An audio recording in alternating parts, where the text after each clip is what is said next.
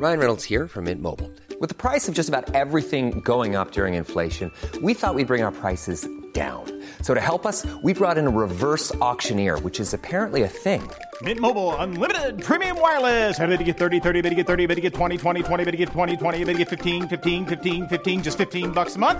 Sold! Give it a try at mintmobile.com slash switch. forty-five dollars up front for three months plus taxes and fees. Promoting for new customers for limited time. Unlimited more than forty gigabytes per month. Slows full terms at mint mobile dot com. Many of us have those stubborn pounds that seem impossible to lose, no matter how good we eat or how hard we work out. My solution is PlushCare. PlushCare is a leading telehealth provider with doctors who are there for you day and night to partner with you in your weight loss journey. They can prescribe F D A-approved weight loss medications like Wegovy and Zepbound for those who qualify. Plus, they accept most insurance plans. To get started, visit plushcare.com slash weight loss. That's plushcare.com slash weight loss.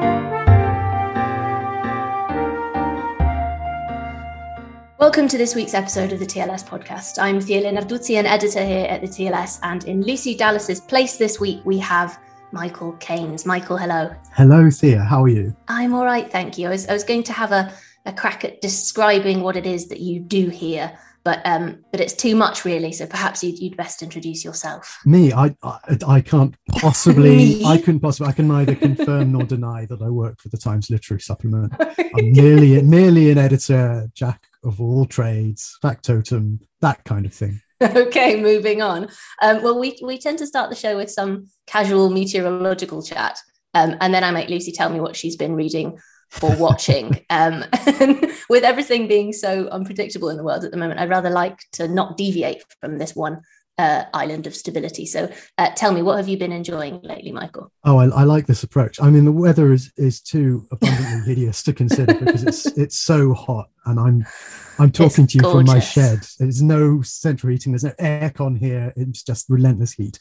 So that's all bad. uh, reading wise, I've mainly been reading memoirs recently because um, for my sins, I'm judged on a on a prize called the Penn Ackley Prize. Because you famously love prizes, Michael. I famously love prizes. So this is my um, hypocrisy moment. I've always wanted to find out what it's really like to have to judge a prize, and now I do. So we're in the middle of a process of reading lots of memoirs published last year. And trying to work out which are the best of them, best of the bunch we've been sent, at least. Right, I imagine that's all you're allowed to say about it for now. It's very difficult because, of course, you're bursting with wanting to say this one was brilliant and this one's not so brilliant, let's say. But I probably shouldn't. It's all, I think, going to come out later in the year, around August, uh, September. Right, well, um, what a cliffhanger there. I know, um, excitement, watch this space. Okay, well, uh, in this space, coming up on this week's show, uh, we will be joined by Rowan Mateson to explore the meticulously observed world of Olivia Manning's Balkan trilogy, set as the rise of fascism interferes with the otherwise quiet lives of British professors abroad. And we'll hear about a doomed affair between a young George Orwell and the poet Jacinta Buddicombe, played out in not always very good poems and a gifted copy of Dracula. But first, to an encyclopedic work that sets out to tackle art and thought in the Cold War. Given the breadth of that assignment, eight hundred odd pages doesn't sound even half enough. But this is what Louis Menand offers in his book, The Free World, where he moves across decades and disciplines and between people, including Jackson Pollock, Elvis Presley, John Cage, and Aimé Césaire, all in a bid to give us a coherent narrative. Does he pull it off? Well, inevitably, some people and ideas are lost along the way. And so to explore what Menand does give us, as well as some of what he doesn't, we are joined by the critic and literary scholar, Marjorie Perloff. Marjorie, hello, and how are you? Hello, happy to be here. Um, this book by Louis Menand, it, it, it begins with a portrait of the United States in the wake of the Second World War in a very different mode to the one in which we now find it. Um, can you paint the picture for us, please? Um, he begins by, with a very short, very good little introduction, pointing out that um, in nineteen forty-five, the United States was in a quite utopian state after the war. There was the G I Bill, there was the Marshall Plan, and the universities were opening, theaters were opening, everything was happening. And it looked as if the future would be very bright in many ways, much brighter than it had been, and people were very optimistic. And his argument, at least at the beginning, is that twenty-five years later, by the time of the Vietnam War, which really kind of messed things up completely, the United States was in a not good state politically at all, although as far as the arts go, it really dominated. It had reached its domination after the war. Paris was no longer the art capital. The United States had become the kind of art capital, and that has remained pretty much up to this point.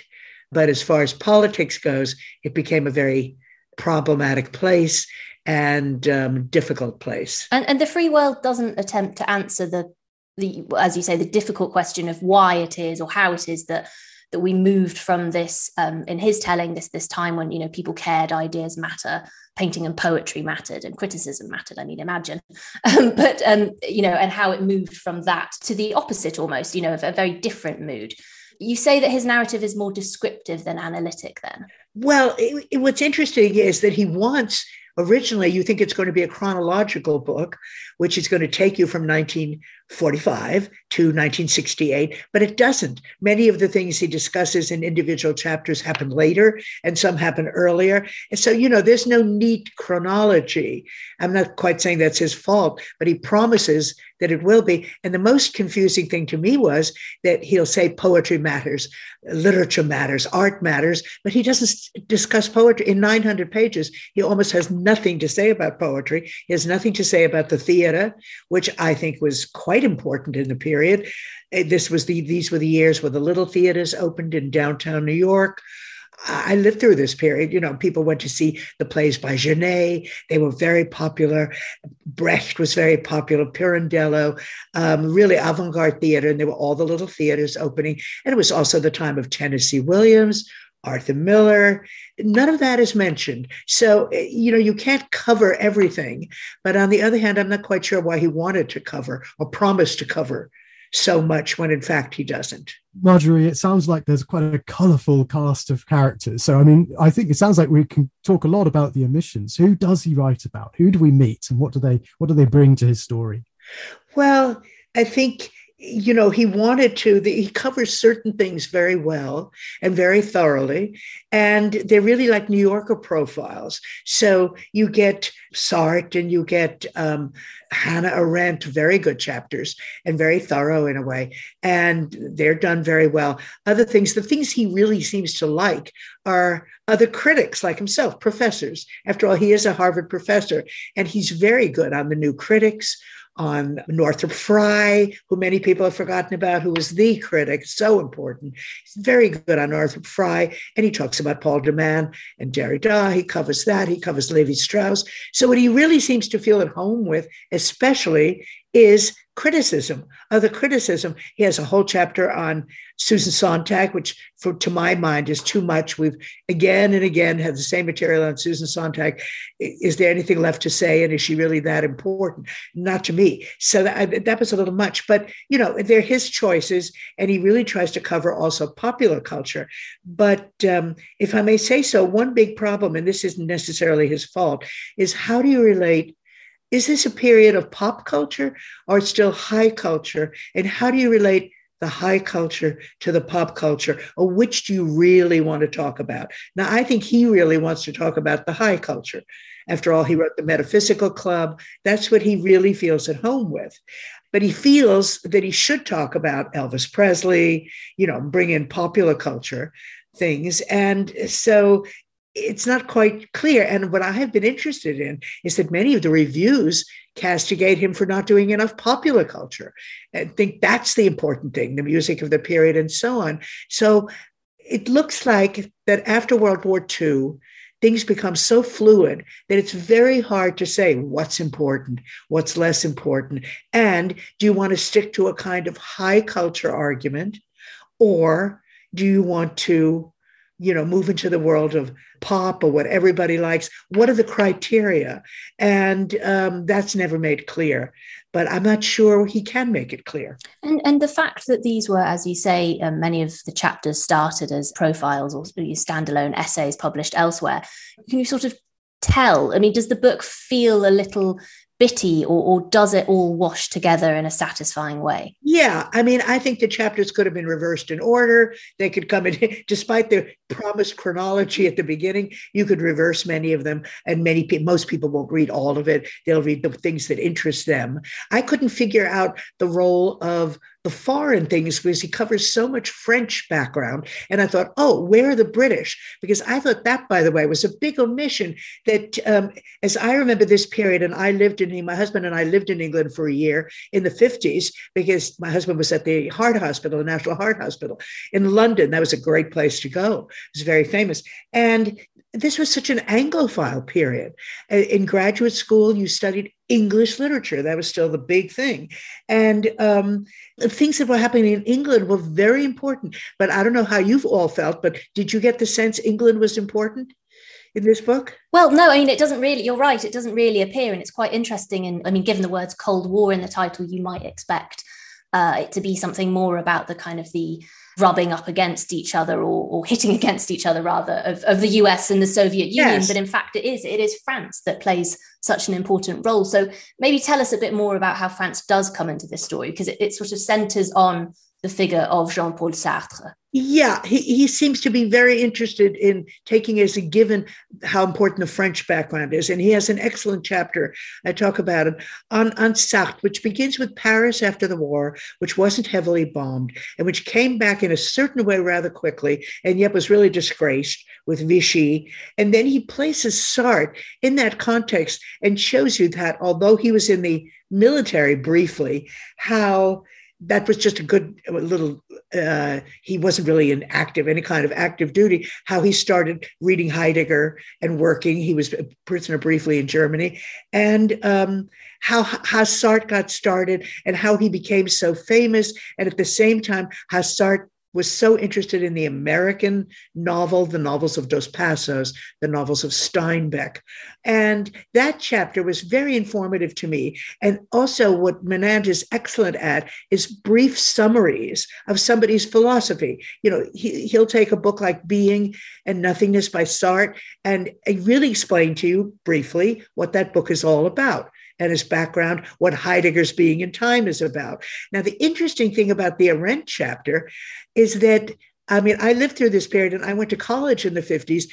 Uh, it's true that The Origins of the Cold War was published in nineteen fifty-one, but nobody read Hannah Arendt in my day. That came much later. That only came after Eichmann in Jerusalem. In other words, this was not college reading. This was too remote, too European. And in America, in history courses and political science courses, I don't think anybody read Hannah Arendt. We started, I went to Oberlin, a very liberal college. I, I don't think I even knew the name practically. But he has an excellent chapter on her development. And I think that's because a little bit retrospective, because she's now so important. You know, she's now a kind of guru figure. And so that chapter is very useful. But they're really individual chapters. And I think many of them were New Yorker profiles, and they all read that way. And for me, that's somewhat problematic because for me, the New Yorker, you know, the magazine where the tone is always a little bit, well, you can't impress me. So the weakest chapter, I think, in the book is the one on George Orwell. I mean, Orwell, who's such a really major figure, he, he's sort of sarcastic about Orwell without really taking him down, but he won't let him really be important. Same thing with George Kennan. The opening chapter is on George Kennan, who really created Russian detente, detente with Russia. For my family and for most of the people I knew, George Kennan was a real hero, you know, and he he he's rather critical, again, of George Kennan. So his mode is, you know, as I say, you're not going to impress me. I'm not going to be impressed with you. You know, nobody is that impressive. And that's the sort of New Yorker style. So it, it's a very curious book. I'm wondering about, um, from from from what you say and trying to to work out how the what was going on in, in France with Jean-Paul Sartre connects or might connect back to uh, what was going on in America, this kind of interesting knot forms in which it seems like French existentialism loops back around American culture, as you mentioned, as the, the novels of Dos Passos and Hemingway, which which the French adored. And so you end up with a a sense that this now kind of uber-American seeming ideal of freedom at all costs, which sits squarely in uh, in capitalism, that that is somehow rooted in post-war communist French thought and culture. Yes, exactly. And he doesn't really make clear how um, how how Sartre was, after all, a Stalinist.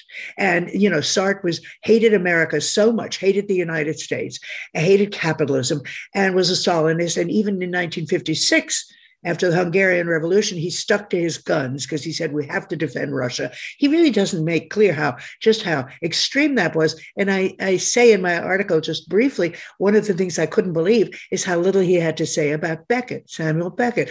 I mean, Beckett was, mm. to, to me, the great writer of the second half of the century. But, I mean, it was very important. Everybody talked about Beckett. I can remember when Waiting for Godot was came out, and I we had the Grove Press edition, and a friend of mine and I sat down and we tried to read it out loud, tried to understand it. That was, you know, nineteen fifty-six, fifty-seven or so. And the trilogy, the novels, Malloy, uh, Malone Dies, The Unnameable, came out at the end of the fifties, the early sixties, and were heavily talked about, taught in courses, much more important, I think, than Sartre's existentialism after a while, which people were sort of suspicious of. So uh, that seemed very strange to me. And Beckett appears only as a sort of footnote to Barney Rossett in the Grove Press. He likes talking about certain things like that. And Clement Greenberg is made almost more important than Jackson Pollock. I mean, that seems extraordinary, Marjorie. I mean, I love that, you know, your point about Beckett in, in your review, and the British you've just mentioned don't really seem to get a fair deal. I love this line you you have about an entire sequel could be written on what is left left out. Um, what, what else? What else would you? What would you put in? Well, you know, I say at the end, Wittgenstein. I mean, I work on Wittgenstein, so I'm pro- obviously prejudiced. But again, most I'm go- about to go to a Wittgenstein conference in Vienna. Most people would say Wittgenstein, unless you like Heidegger, uh, which I don't. Wittgenstein is the most important philosopher of the century, and there he was living, being at, at Cambridge, and the he died in fifty-one, and the Investigations came out two years after he died. The Philosophical Investigations, perhaps the most important work of philosophy of this of the century, most people would say. Not Wittgenstein isn't even in the index, not in the index, and so I and I so that I just don't understand, and that's because. I mean, he would say, well, he wasn't in America, which is true, although I took a tour of America. But I, I didn't understand that about the English. As they say, uh, somebody else should write on that and say, for I remember this period very well as being the most Anglophone period. England, after all, had won the war. France was sort of disgraced because of Vichy. And of course, Germany, nobody at the time wanted to read anything German or go to Germany. But England was, was the place. And even Lionel Trilling, whom he does talk about much too much. Lionel Trilling is one of the most overrated people, I think, in American criticism. I, I simply don't understand it. I was at Columbia. In, you know, when Lionel Trilling was there, I didn't even want to take one of his courses. Um, I mean, he, he's not that great a figure. Northrop Frye, for instance, was a more important critic, and you certainly can't compare it to somebody like Wittgenstein. So there we go again with all that material about Lionel Trilling. He does have that. Uh, so it's very American. I guess it's very American-based, East Coast-based uh, American. And after all, he had worked on New England, the metaphysical Uh, club. So I guess that's it. Those, those are his predilections. Now, I suppose it's okay to say, I'm just going to write about my own, you know, predilections and my own thing. But, but you do have to think of the audience, don't you? And I do think audience is a great problem today, but there should have at least have been an effort, I think, for somebody who says poetry matters. Elizabeth Bishop and Robert Lowell, Lowell has one entry, I think. Elizabeth Bishop is not in the index. Not even in the index. And she's considered a great American poet, you know, so on. So uh, Ginsberg is mentioned two or three times, but that's only because there's talk about the beats. And the beats are, you know, this is what I mean, that it's a little bit, what, Time Magazine, Time Magazine style, you know? Mm, yeah, a little bit poppy. Um, Russia does, in fact, have a bigger part to play um, than we see in this book. Um, I wonder if on a, on a final note, you could tell us a little bit about Uh, you mentioned the close reading movement. I found this very interesting. So if you could tell us about that a little bit. Okay, when it, he's very good on summer close reading. He's very good on summarizing Cleanth Brooks and discussing the Yale critics and all that. But and he talks about Roman Jakobson, um, talking of Russia, talks on Roman Jakobson um, as an ally of Levi Strauss and as a linguist. And I just couldn't believe that, because Roman Jakobson is, was not just a linguist, he's a major critic, a major theorist, and had a big impact on English, on literature departments, conflict departments. You all, everybody studied the Ru- Russian formalism was very important. And in fact, the relation to Russia could have been, yeah, it could have been played up in all kinds of ways. And um, th- I think there's a kind of, um, well, what can I say, almost padding at the end when he has the chapter on Pauline Kael. That to me was the most disappointing. I mean, I'd never thought Pauline Kael was that important. And the point of that chapter is that, um, whereas French films were very important at the beginning of the period, by the end of the period, Pauline Kael turned people more to American films like Bonnie and Clyde. Well, woo woo, you know. I mean, that's not so exciting. I never, I never admired Bonnie and Clyde that much, and so I don't understand what that fuss there is all about. But um, it, um, I may I ask you just one, final, may you both one final question, which is, why do you think this book is getting so much attention? That's something I didn't understand in a way. Why, you know, it's been reviewed everywhere. It's considered very important. Is that because the subject is so big? I don't know why it's getting all this attention, apart from obviously the book, you, the previous book of his, you mentioned, Marjorie, obviously sets the bar pretty high. Um, the metaphysical. The metaphysical. Yeah. yeah. yeah.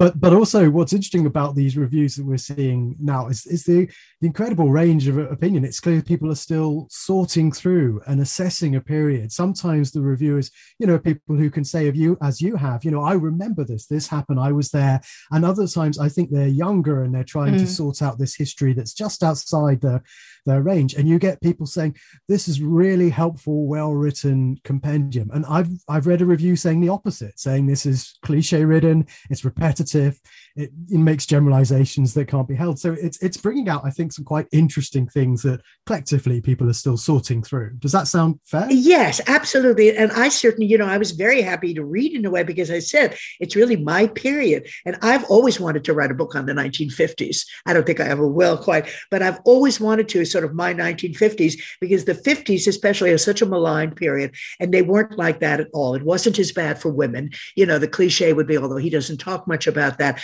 that it's a terrible period for women. What he doesn't say, and what should be said by somebody, is for women, if you did get a degree and you went to work, you could get a job. There was no question of jobs. Everybody could get jobs. The University of California had three campuses at the beginning of the period and nine campuses at the end, nine, you know, I mean, that's quite something. And everybody, there was the feeling, and I don't think that comes through in the book, that anything was possible. You know, concert halls are opening in little towns and theaters are opening. And there's all this, the Bollingen series was publishing French literature, publishing Valérie. The T L S was very important, I think, to people. Um, you know, more than that, people read it and they were really interested in foreign literature and what's going on. And so that, I don't think, do you think that comes through, that there was all that energy? Well, I think it sounds, Marjorie, like you might have to write um, the sequel.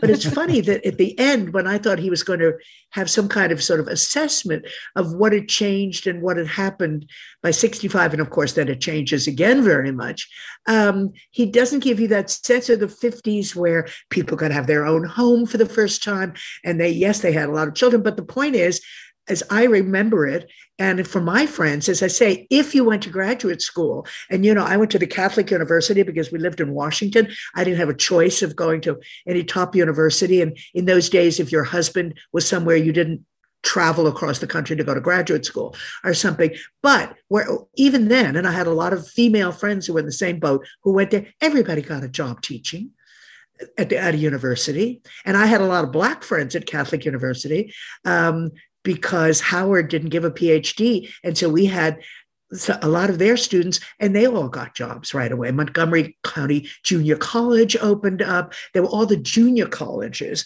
and education changed enormously. And then the G I Bill was the great, there's no good, there's no real book on the G I Bill.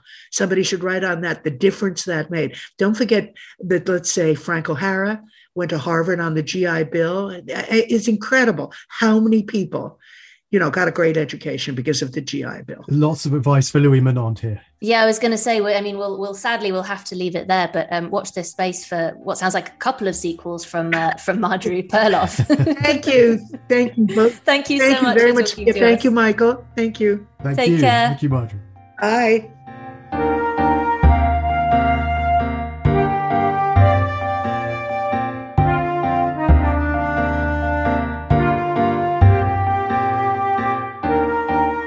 Still to come on the show, the unhappy story of a youthful romance between Eric Arthur Blair and Jacinta Buddicombe, played out in poetry, and the timelessness of Olivia Manning's Balkan trilogy.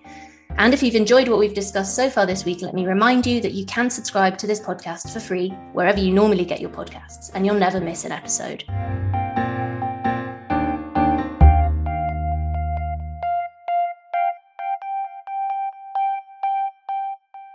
And we are happy to announce the return of the exclusive T L S subscription offer, exclusive, that is, to our podcast listeners. For just five pounds or five dollars, or the equivalent in whatever currency you use, you will receive six issues of the T L S, and that's print and digital. So you'll have the paper turning up on your doorstep every week, where you'll find all the pieces we've talked about on this podcast, alongside dozens of other pieces, as well as getting access to everything online and in the app edition, uh, should you find yourselves waiting for a bus without your print issue handy. The digital access also includes the website and app archives and the historical archive, which goes back to nineteen oh two. So you can look up Walter de la Mare and T S Eliot and read what Virginia Woolf made of D H Lawrence, Joseph Conrad and Aldous Huxley. There's original writing by Roland Barthes, Saul Bellow, John Updike, Muriel Spark, Chinua Achebe, Patricia Highsmith, Umberto Eco and Susan Sontag, and poems by Hardy, Auden Frost, Plath, Larkin, Brodsky, Paul Muldoon and Anne Carson. So there's really quite a lot to be getting on with. Go to the hyphen T L S dot co dot U K forward slash pod to take up this offer.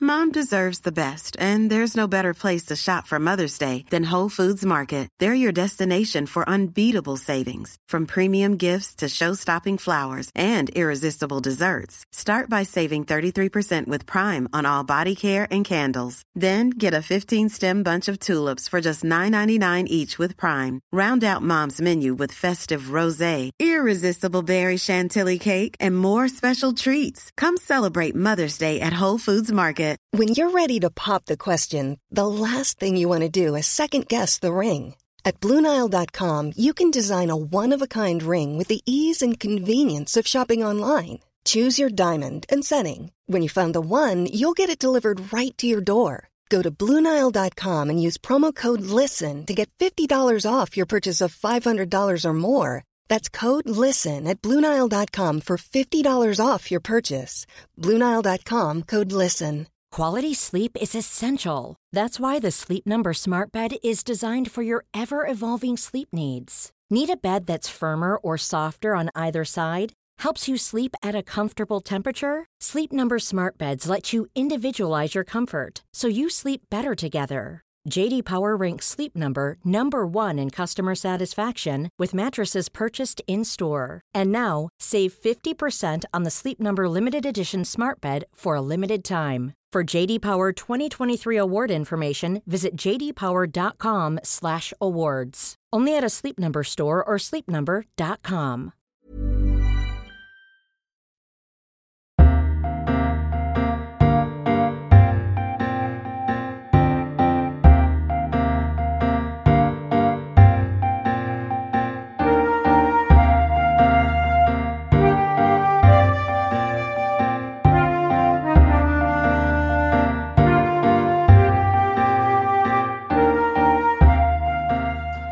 Welcome back to the T L S podcast. Before we turn to Olivia Manning, let's stop off a moment with her contemporary George Orwell, because we have a couple of articles relating to his work and life in this week's paper. One by Eileen M. Hunt is, I think, particularly gripping. It focuses on the real-life figure of Jacinta Buddicombe. So, Michael, you brought this piece into the paper. Tell us, who was Jacinta and what was the nature of her of her early relationship with Orwell? Because there is a before and an after in this relationship. Absolutely. There's a very distinct before and after uh, in that during the First World War, the Blair children, Eric Blair and I think his two sisters, would go and stay with family friends in Oxfordshire. And this is how Eric, when I think he was eleven, would strike up a friendship with the thirteen-year-old Jacinta. And they... that friendship was partly based on a love of literature and exchanging poetry, some of which was pretty bad as far as we can tell, but they really did share the dream basically of, of authorship, which is a very worthwhile idea, isn't it? Only I think on uh, Eric Blair's side, it was more of a romantic relationship than it was on Jacinta's side. And there seems to have been a pretty horrible traumatic moment when he might have attempted to Uh, quote, force her to let him make love to her. Um, now, it's very hard, obviously, to know exactly really what happened. It was kept a secret for decades. Um, and obviously, their lives changed dramatically after that. Um, we can stop calling Eric Blair. Eric Blair at some point start thinking about him as George Orwell, the author of these, these great books. Um, but there is undoubtedly this little shadow hanging over his early life that Eileen Hunt has written about. And it's based partly on the fact that much later in life, Jacinta Buddekin wrote a book called Eric and Us, in which you look back to this, this childhood. And she took, she wrote about, whereas he had written about what he saw as the terrible school days at Eton and terrible things he'd had to endure, she exposed some of the sunnier side of his life. So it's very strange that when that book was, was published, she wasn't that well known. She'd had some uh, two volumes of poems published, I think, Uh, in the course of a long life, and obviously she survived him, but she didn't talk about this incident and she didn't really go into all the details. So what Eileen Hunt has done, I think rather, rather brilliantly, is put these things together and has um, uh, found, for example, the the cover of, for a new book of poems that Jacinta commissioned. And in this ext- rather strange Rococo picture, but in it, she's pictured sitting on a riverbank Uh, reading her cat poems with her white cat, and in the background are three shadowy men, one of whom is supposedly meant to be Eric Blair backslash George Orwell. And the, the other two are two other um, important men in her exactly. life, aren't they? Two, two men from her life. So it's meant to be a kind of autobiographical picture, but the thing that neatly ties this together as far as we're concerned, the, the extra bit of shadowiness, is that young Eric did he- give her the gift uh, at Christmas nineteen nineteen of a copy of Dracula, wrapped, uh, let me see, wrapped with some garlic and an ornate crucifix, as if to ward off any vampiric suitors who might compete with him. There's something so very un... well, George Orwell, he wasn't George Orwell yet, but there's so something so very un-him about that kind of gift. It's very strange, isn't it? And you think, ah, this is another side of Orwell. And I think this ties in as well with the other piece we're running this week, um, D J Taylor's piece about annotating Orwell, because this week... Um, D J Taylor's annotated editions of Animal Farm in nineteen eighty-four are published uh, by Constable. And so he's been looking, I think, very closely at the texts. And on the one hand, there's a negative side, there's trying to work out the things, the references that we now won't get, or things that we might only vaguely get now. You know, as time moves on, it becomes harder to pick up every nuance of those. But then there's also positive things. There's sorts of subtextual elements that we're maybe less likely to pick up. And so D J Taylor is writing, for example, about Orwell's love of, of Gissing, and how Gissing is there in many of the novels, just, just lying there, just under the under the surface, as it as it were. So that's another potentially sort of unexpected side of Orwell, at least to people who aren't aware of his absolute, you know, love of Gissing's work. And when you read the two the two pieces, D J Taylor and Eileen Hunt's pieces side by side, they they do seem to speak to each other, don't they? Because D J Taylor is is uh, drawing out this, as you say, slightly unexpected aspect um, of the work, which sees Orwell kind of looking back to these these kind of warm, fondly remembered uh, rural summers, almost. Which, when when you then sort of read it, you know, his time in Southwold wasn't wasn't brilliant with his parents, but there were there were other visits, there were other times spent in um, less urban locations, which which he did remember more fondly. And when you read it side by side with with this relationship with Jacinta, um, Bodicum, it kind of makes you think. Yeah, authors can surprise you. You think you know them. That's one thing. And I think the other thing is, this is a kind of, for me, it's a kind of T L S pleasure, is the two pieces chime together sometimes really nicely. There could be great variety, but you get a pairing like this, and you've got a, an approach to Orwell as a whole and understanding all the things that, that you know, might apply to every novel he, he wrote. And that's that's more about the later life, but it certainly draws on his, his earlier experiences, like like being chased across Southwold Common by the fiancée of a woman he was courting.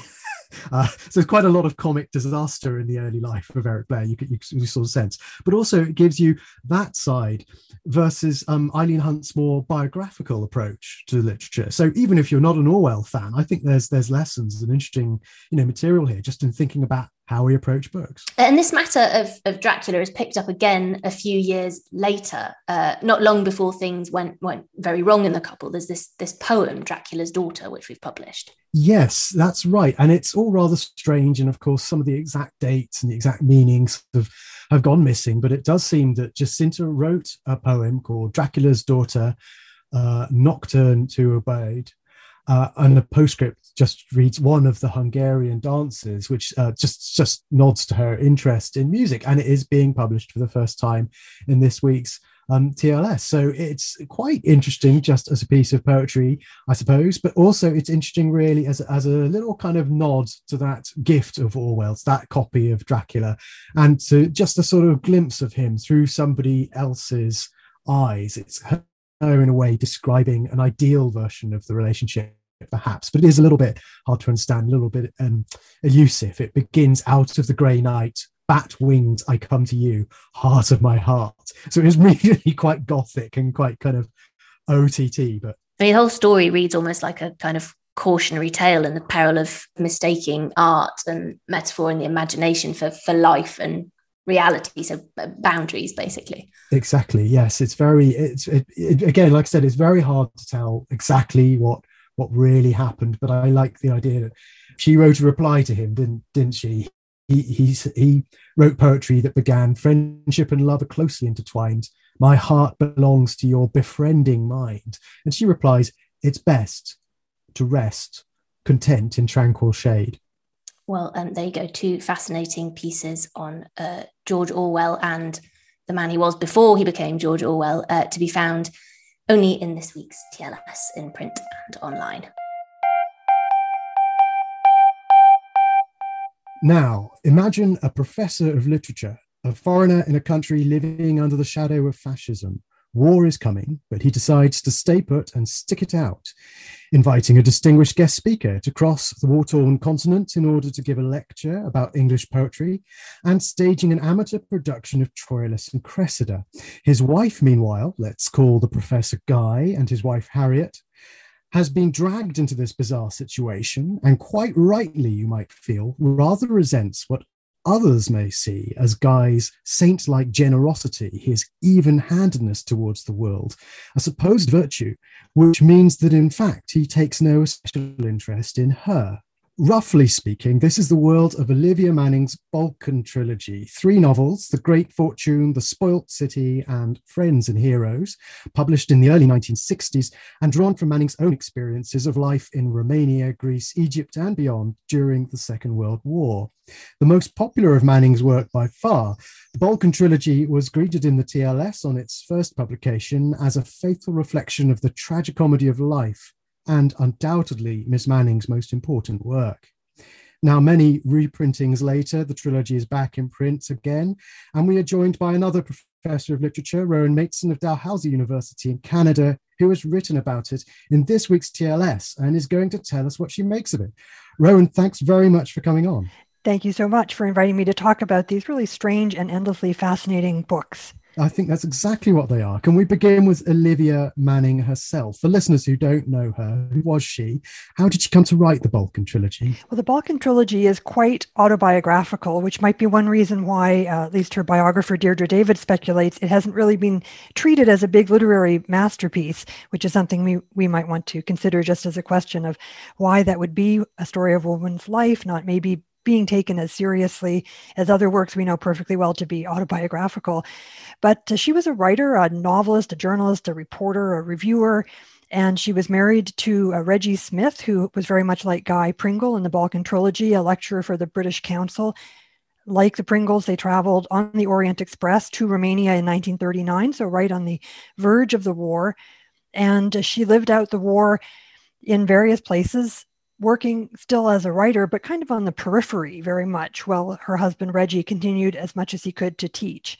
Um, what's distinctive about this particular Second World War saga? It sounds like it involves some quite unusual, some, some quite idiosyncratic qualities. Yeah, I think what's idiosyncratic about it is it is the kind of book you expect to be a sweeping war epic, and it is epic in scope, but it's extremely microscopic in focus. So one of the qualities that it often seems to be missing is that sense of heroism or drama or even large-scale tragedy. Everybody is still living really very small and petty lives. It's a bit of a Rosencrantz and Guildenstern version of the war, but cumulatively it starts to seem like more than that. You start to get the feeling that this is what it's like not to be in the midst of a war, but just to live through a war. And you're still getting dinner and you're still going out and you're still struggling with your marriage, and yet the war is also going on at the same time. And it's that interesting combination, balance or an imbalance between what's personal and what's historical, what's big and important and what's small, but also important. The sense that you can't stop just being yourself even while there's a war on. And that ultimately becomes what's so fascinating about the book. At first, you might think she's not paying attention to the right things, but after a while, you start to wonder, how would you pay attention to anything else? Yes, there's a very interesting trick of perspective in the books, isn't there? Is that it's it brings it sort of gives you a sense of living in the present, because you're not just at the beginning of the war when the trilogy begins, you're at the beginning of a marriage as well. And so there's no escaping from the, the problems, are there? You see it from from principally from Harriet's point of view, don't you?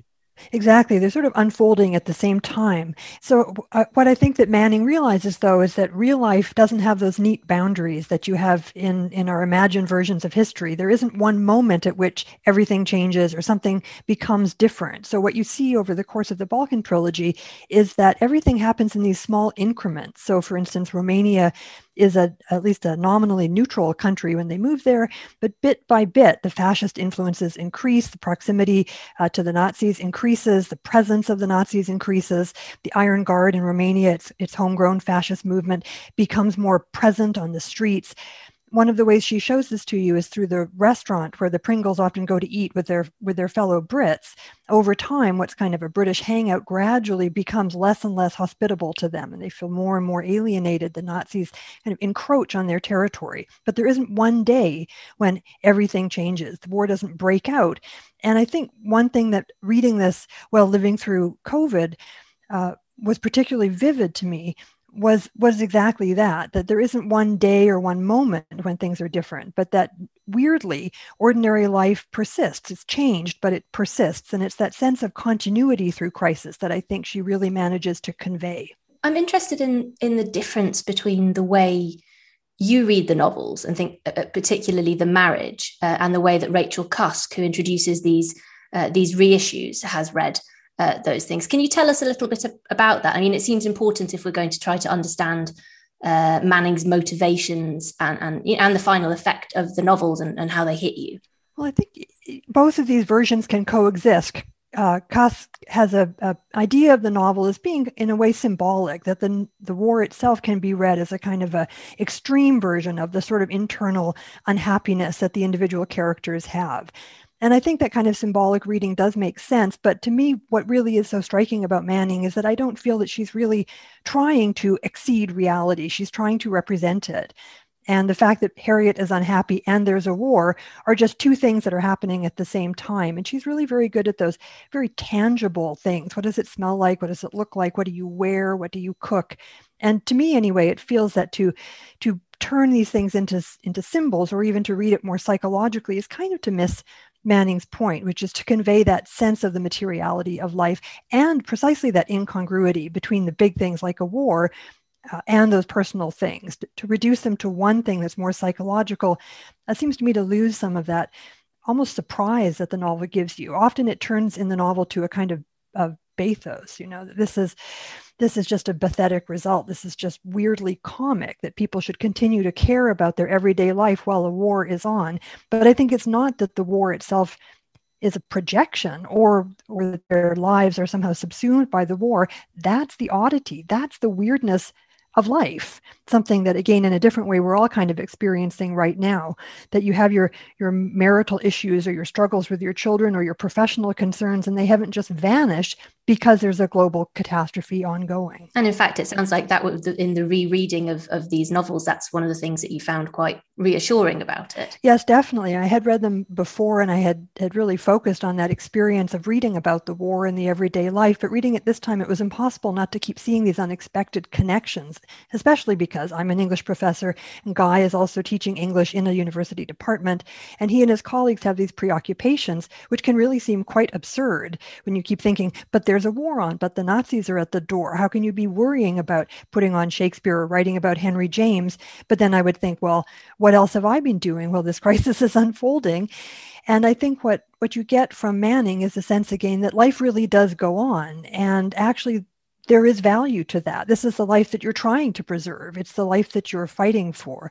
I kept thinking of the the lines which are apocryphal, I guess, that Churchill never actually said that that we should preserve the arts because what else are we fighting for? But I think there's a reason that that line keeps coming up. We sort of wish it were true, or we feel it's true, that that we're trying to survive these catastrophes for a reason. And the reason is the rest of our lives. And if we just stop doing those things, it would raise a lot of questions about whether they were worth doing in the first place.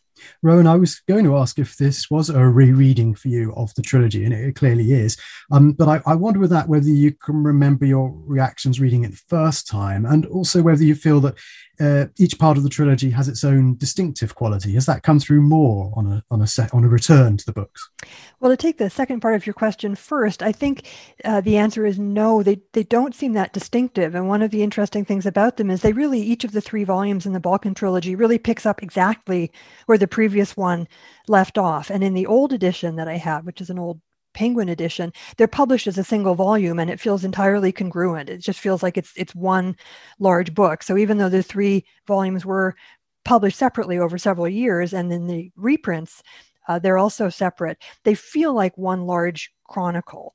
And uh, that, I think in some ways that was almost risky of her to do that, to pick up so immediately. Uh, assuming that her readers would be picking the book up a couple of years later, she's assuming a, a strong recollection of exactly who everybody is. She doesn't spend a lot of time really reintroducing them. She just carries on. But when you read it as a whole, it really does give you that same feeling. That's what it's about. It's about that continuity. No matter where they are or how far away they move from the beginning of the story, they're still weirdly the same people um, carrying on. You know, they change a bit here and there. They meet some new people here and there, but there's that strong sense of this all being just, just one ongoing chronicle of, of their life. I think the first time I read it, I was really struck by the, the dissonance between my expectation that this would be a more grandiose narrative and the peculiarity of it, the, the granularity of it, the detail. And there's a lot, of course, that I couldn't address in the piece that I wrote. There's so many side characters. Uh, there's a grifter, Prince Yakimov, who who's really almost as important in the novel as Harriet and Guy Pringle are. And he's really a kind of a, a floater through the whole thing. And his story, he seems like such an unimportant person, but that sense of unimportance, again, it becomes what is important about him. These are just odd people, kind of oddballs on the periphery of important things carrying on. And he gets one of the saddest moments in the whole series, although I'll I'll reserve the spoiler for people who haven't read them yet. Well, I'm glad you mentioned him. I mean, he's a fantastic character. And I think if we were recommending the trilogy to readers who haven't picked it up yet, we want to recommend it on the basis of some of these rather brilliant comic, almost quixotic creations like Yaki, Count Yakimov, and um, Inchcape, their colleague. I mean, they're, they're, I, I say quixotic, Rowan, because I, I think it does seem they are rather hell-bent on doing whatever they think is the right thing, like Guy himself, whether or not the war is it's going to create a problem for them or not. And they do sometimes cast it in sort of heroic terms. So at one point, Inchcape and Guy, they see their, their persistence in focusing on literature and teaching literature, in putting on the Shakespeare performance. They see it as a kind of defiance of Nazism. And, and I think there's there's maybe some truth to that, but nonetheless, they're sort of comical characters, and it does seem disproportionate, the amount that they value it, to seem an odd thing to be doing. uh, when when so much else is going on. So that persistence is never made really heroic in the series. And that's partly because Harriet looks at them and thinks, well, really? This is this is how you're going to spend uh, this time. Um, but but that kind of persistence, is it admirable? Is it not admirable? Or is it just inevitable? You know, it's just you are who you are. You value what you value. These things don't magically magically change. And I think Harriet kind of comes to terms with that over, over the course. Uh, there's Lord Pinkrose, the lecturer who's brought in to speak on English poetry. And again, it seems crazy. Uh, it's just the wrong thing to be doing. But it did make me wonder, well, is it so wrong? If we care about poetry at all, maybe we should still care about it, even if there's a war on. Uh, lastly, I see that the trilogy isn't absolutely everyone's cup of tea. According to Ellen Moody, it's it's snobbish, hard, and oddly cold. But I think we can recommend them as the best of Olivia Manning's work. Is that is that fair to say, Rowan? Well, I have only read a couple of her other novels. I think what's what's interesting about Manning in general as a novelist is she has often been uh, disliked. In fact, apparently in, in Deirdre David's wonderful biography, she gives a really good sense of Manning as, as someone who deserved her nickname, which was Olivia Moaning. She seems to have often felt underappreciated. And uh, one of the comments often made about her when her books were first coming out is that they were not feminine, and she didn't want to be seen as a woman writer. And, and Anthony Burgess talked about her cold eye. A T L S reviewer commented that she was not by any means a, a feminine novelist. And David makes clear that, that that was what she wanted. She didn't want to be categorized as a woman writer, but she also was kind of a bristly personality. And I think a bit of that comes across in her characterization of Harriet, who is a lot like her and is, is not an entirely likable character.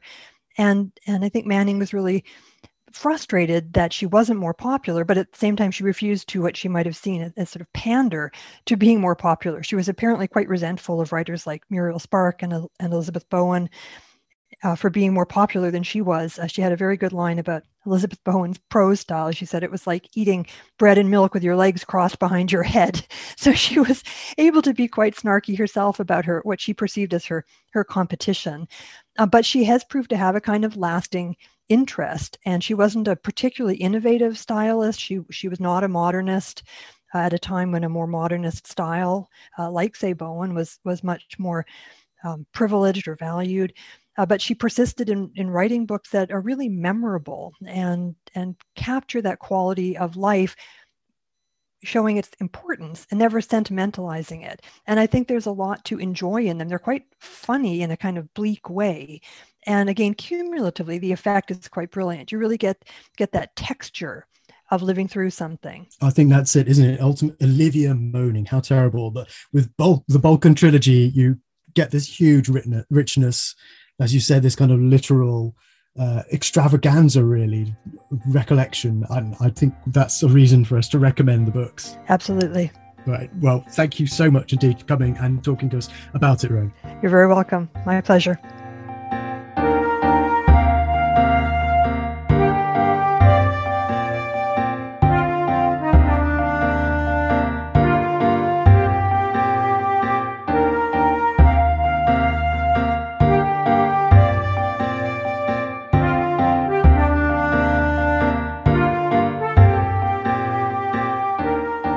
That is all we have time for this week. Our thanks go to Marjorie Perloff and Rowan Mateson.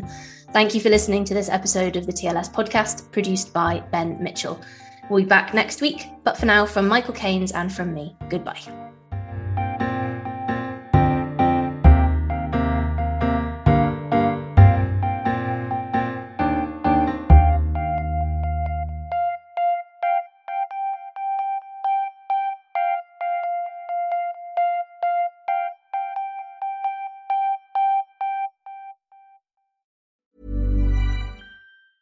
Mom deserves the best, and there's no better place to shop for Mother's Day than Whole Foods Market. They're your destination for unbeatable savings, from premium gifts to show-stopping flowers and irresistible desserts. Start by saving thirty-three percent with Prime on all body care and candles. Then get a fifteen-stem bunch of tulips for just nine ninety-nine each with Prime. Round out Mom's menu with festive rosé, irresistible berry chantilly cake, and more special treats. Come celebrate Mother's Day at Whole Foods Market. Hey, it's Danny Pellegrino from Everything Iconic. Ready to upgrade your style game without blowing your budget? Check out Quince. They've got all the good stuff, shirts and polos, activewear, and fine leather goods, all at fifty to eighty percent less than other high-end brands. And the best part? They're all about safe, ethical, and responsible manufacturing. Get that luxury vibe without the luxury price tag. Hit up quince.com slash upgrade for free shipping and three sixty-five day returns on your next order. That's quince.com slash upgrade.